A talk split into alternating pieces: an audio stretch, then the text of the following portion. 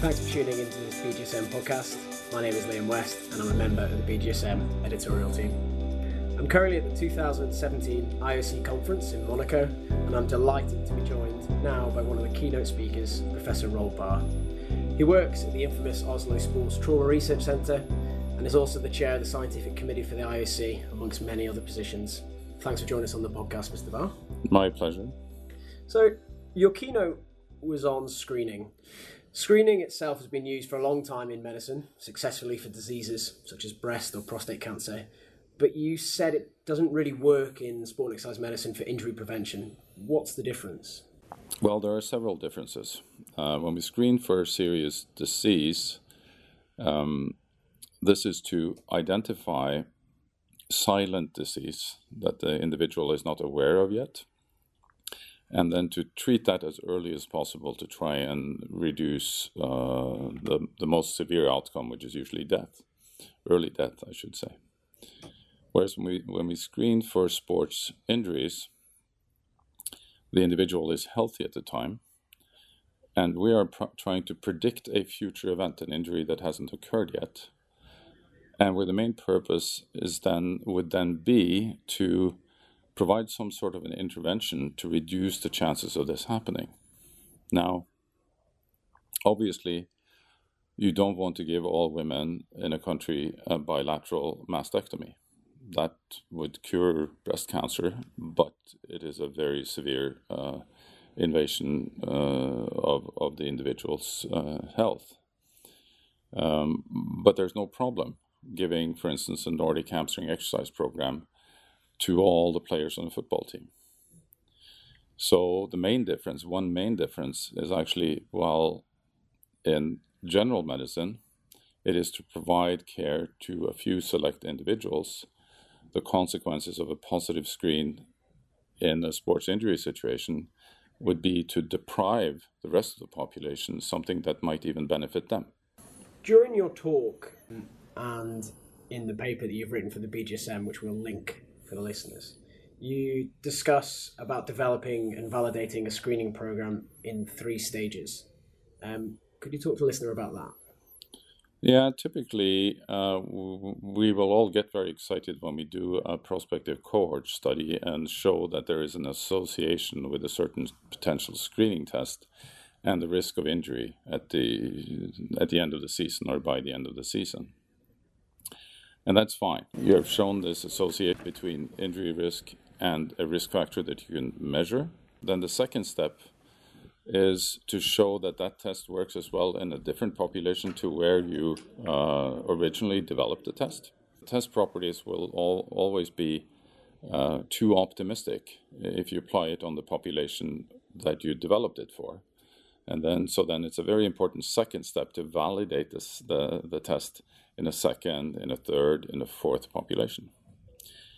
And then, of course, since the purpose here is to, to reduce injuries, um, you have to show, as the third step, that the combination of a targeted program based on a screening test, where those who have a positive screen will get the intervention, the others will not get the intervention, in fact performs better than giving the intervention to everyone without screening.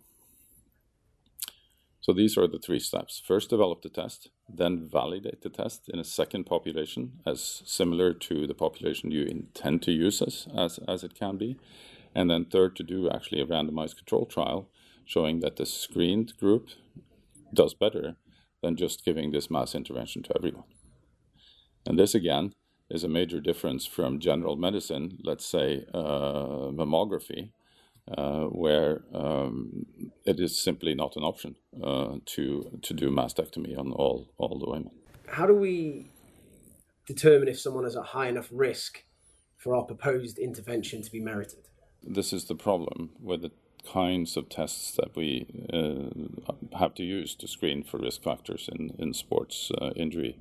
So again, one of the differences between, uh, let's say, screening for breast cancer and, and the tests that we uh, have available for screening for, for injury risk is that breast cancer is a yes/no. So either you have a tumor or you, you don't have a tumor.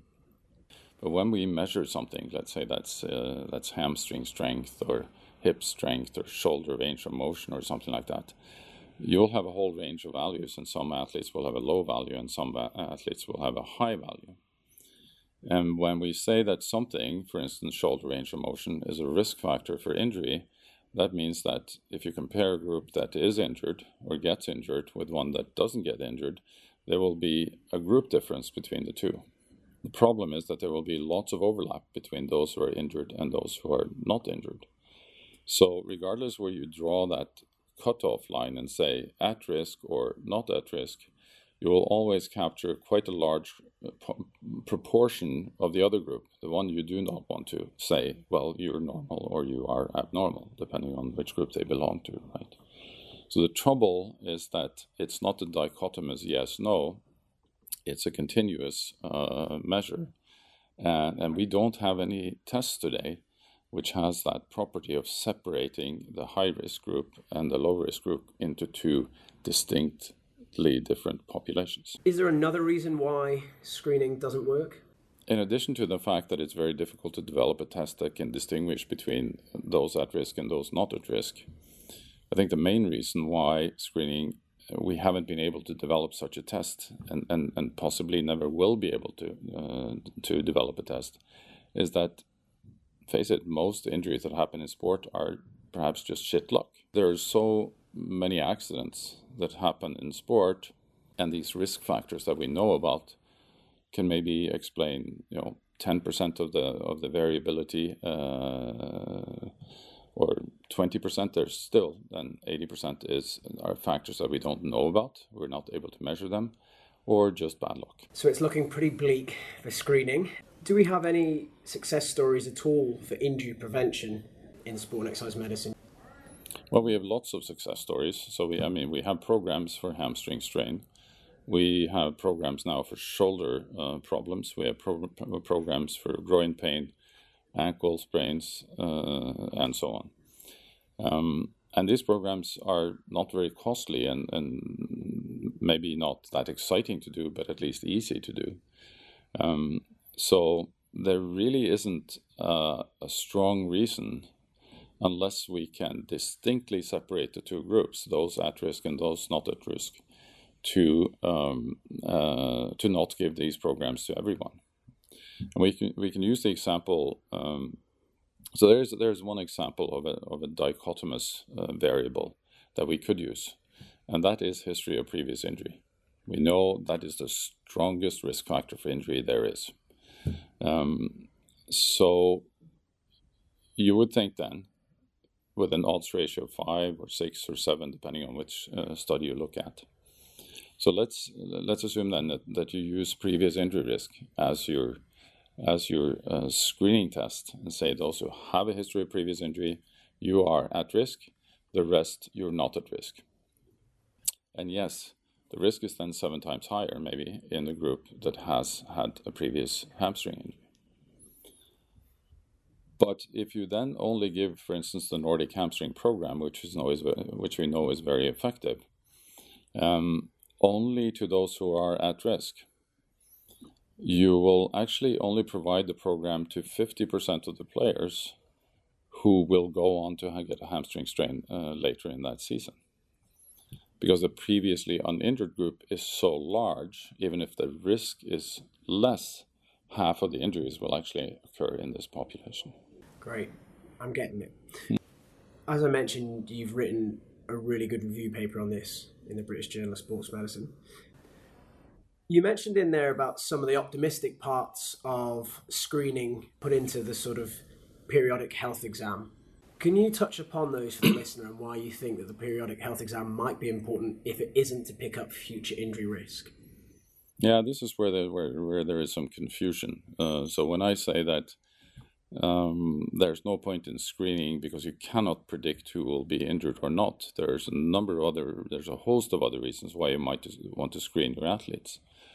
Um, and perhaps the most important one, uh, and uh, which is the reason for why we have a pretty extensive screening program at the Norwegian Olympic Training Center uh, with all our Olympic athletes, is to detect current problems uh, our athletes they travel and live all over Norway and all over the world. Um, some of them, and there are many small teams, Um, some of them relate to multiple uh, medical teams, so they may have a national team uh, physician, they may have a club uh, medical team, they may have a team in the town, their hometown where they live, in addition to the Norwegian Olympic Training Center Medical Center, and and and particularly maybe old injuries that aren't completely rehabilitated, um, low grade overuse injuries, um, injuries that happened during the season, but uh, where they didn't really have time to take care of them in the, in the best way possible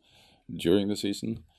Uh, these are things that we detect in, in the screening exam, which we try to do as much as we can post season while we still have time to try and sort those problems out uh, before the start of the next season.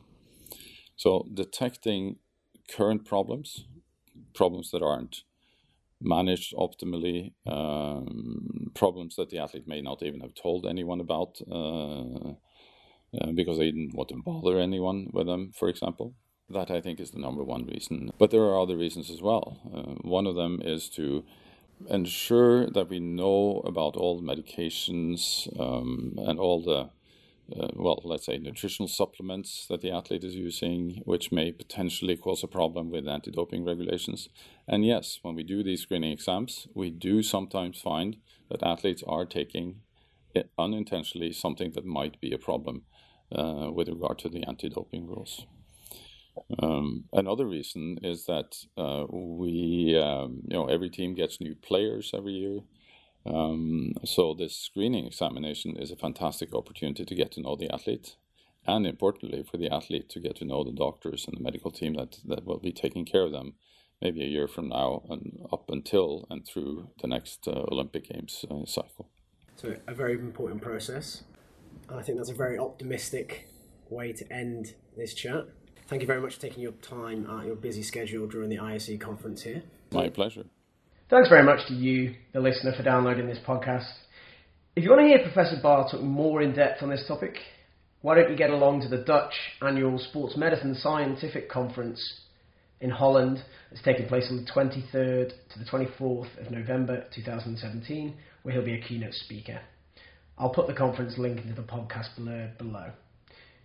If you'd like to engage further with the British Journal of Sports Medicine, feel free to download the app listen to the podcasts, and interact with us on our various social media channels.